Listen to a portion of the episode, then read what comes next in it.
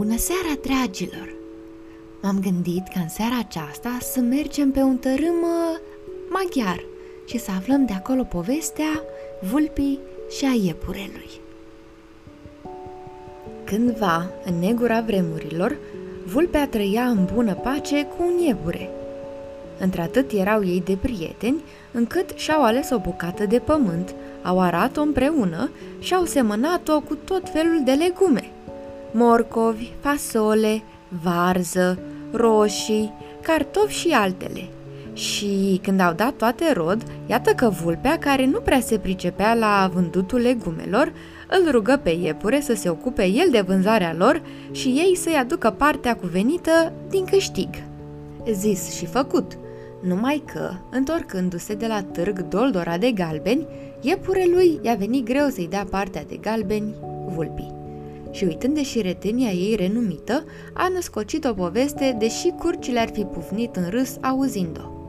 Uite, cum mă vulpe, a început el să spună la întoarcere. N-au prea fost de soi legumele noastre, erau la târg altele mai fățoase. N-am luat cine știe ce pe ele. Cu ce am cheltuit cu drumul, cu altele pe acolo, cu masa, mi-au rămas bani prea puțini. A stat vulpea și l-a ascultat cum minte. A primit puținul ce i l-a dat dar în sinea ei a jurat să se răzbune. A doua zi, vulpea i-a istorisit povestea vulturului, prietenul ei vechi. Și vulturul i-a spus, Cum mă vulpe, lasă pe mine și să vezi cum te-o răzbuna eu. Ce ai de gând?" îl întrebă vulpea.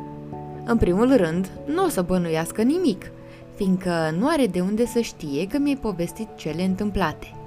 În al doilea rând, am eu planul meu – dacă mi uh, dai o parte din câștig, jur că îl fac să mărturisească adevărul și te voi răzbuna. Bine, așa să fie. Din ce izbutești să-mi aduci de la el, o parte ți-o dau ție. Și vulturul a zburat direct la casa iepurelui. Știindu-l avid de bani, a început să-i depene o poveste. Bună cu metre, iepure! Bună să fie inima cu metre, vultur! Ce vânt te aduce pe aici? Am aflat de o mină de aur dincolo de râu, dar e ceva de lucru acolo. Vrei să mă însoțești?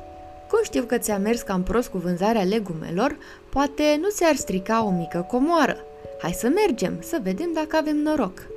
Când a auzit iepurele de comoară, a sărit în sus de bucurie. Merg, de ce să nu merg? Dar uh, cum să trec apa? a întrebat iepurele. Până acolo alergi singur, iar acolo te duc eu în spinare. Doar uh, nu ești atât de greu să nu te pot ține. Ei, ce să mai așteptăm? Eu sunt gata de drum, s-a înflăcărat iepurele. Și într-un suflet a alergat la marginea râului, unde urma să-l întâlnească pe vultur, care ajungea acolo în zbor. Zis și făcut, vulturul ajunsese înaintea lui și, după cum îi făgăduise, s-a lăsat pe pământ, ca iepurele să poată sări pe spinarea lui. Și împreună au ajuns de partea cealaltă a râului. Vulturul s-a oprit în vârful celui mai înalt copac și a început o vorbire puțin plăcută cu iepurele, care nu prea înțelegea popasul acela atât de nesigur pentru el. Cu o voce cam pierită, iepurașul l-a întrebat sfios pe vultur. Dar de ce trebuia să te oprești chiar în vârful copacului ăstuia atât de înalt? Uite ce e istețule! Nici o clipă nu te-ai gândit că Marea Comoară era o născocire? O născocire? Și de ce?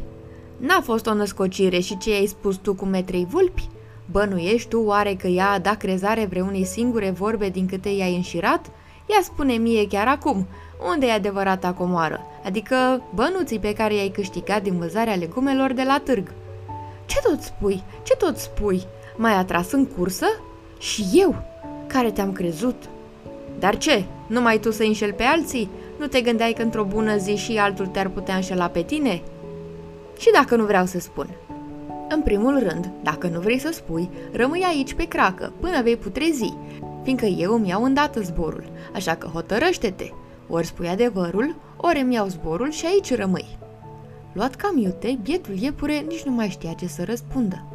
Buimăcit la culme, își dădea totuși seama că nu avea de ales. Așa că s-a hotărât și cu durere în suflet, i-a spus vulturului. Bine, du-mă înapoi, am ascuns o pungă cu galbeni lângă casa mea. Vulturul și-a luat zborul și într-o clipă a lăsat iepurele pe pământ, lângă casa lui.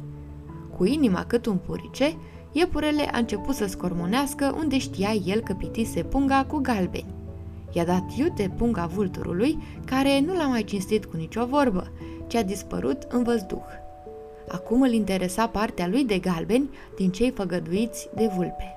Când a ajuns vulturul la vulpe, a pus banii toți pe masă și au făcut dreaptă împărțeală, așa cum nu înțelesese să facă iepurele. Și dacă n-a înțeles când a trebuit, o fi înțeles mai târziu. Și parcă de atunci, mai mult ca oricând, casă bună nu mai face niciun iepure cu nicio vulpe. Ei bine, dragilor, sper că v-a plăcut povestea din această seară și că veți ține minte întotdeauna să fiți sinceri cu cei din jur. Până data viitoare, vă urez somn ușor!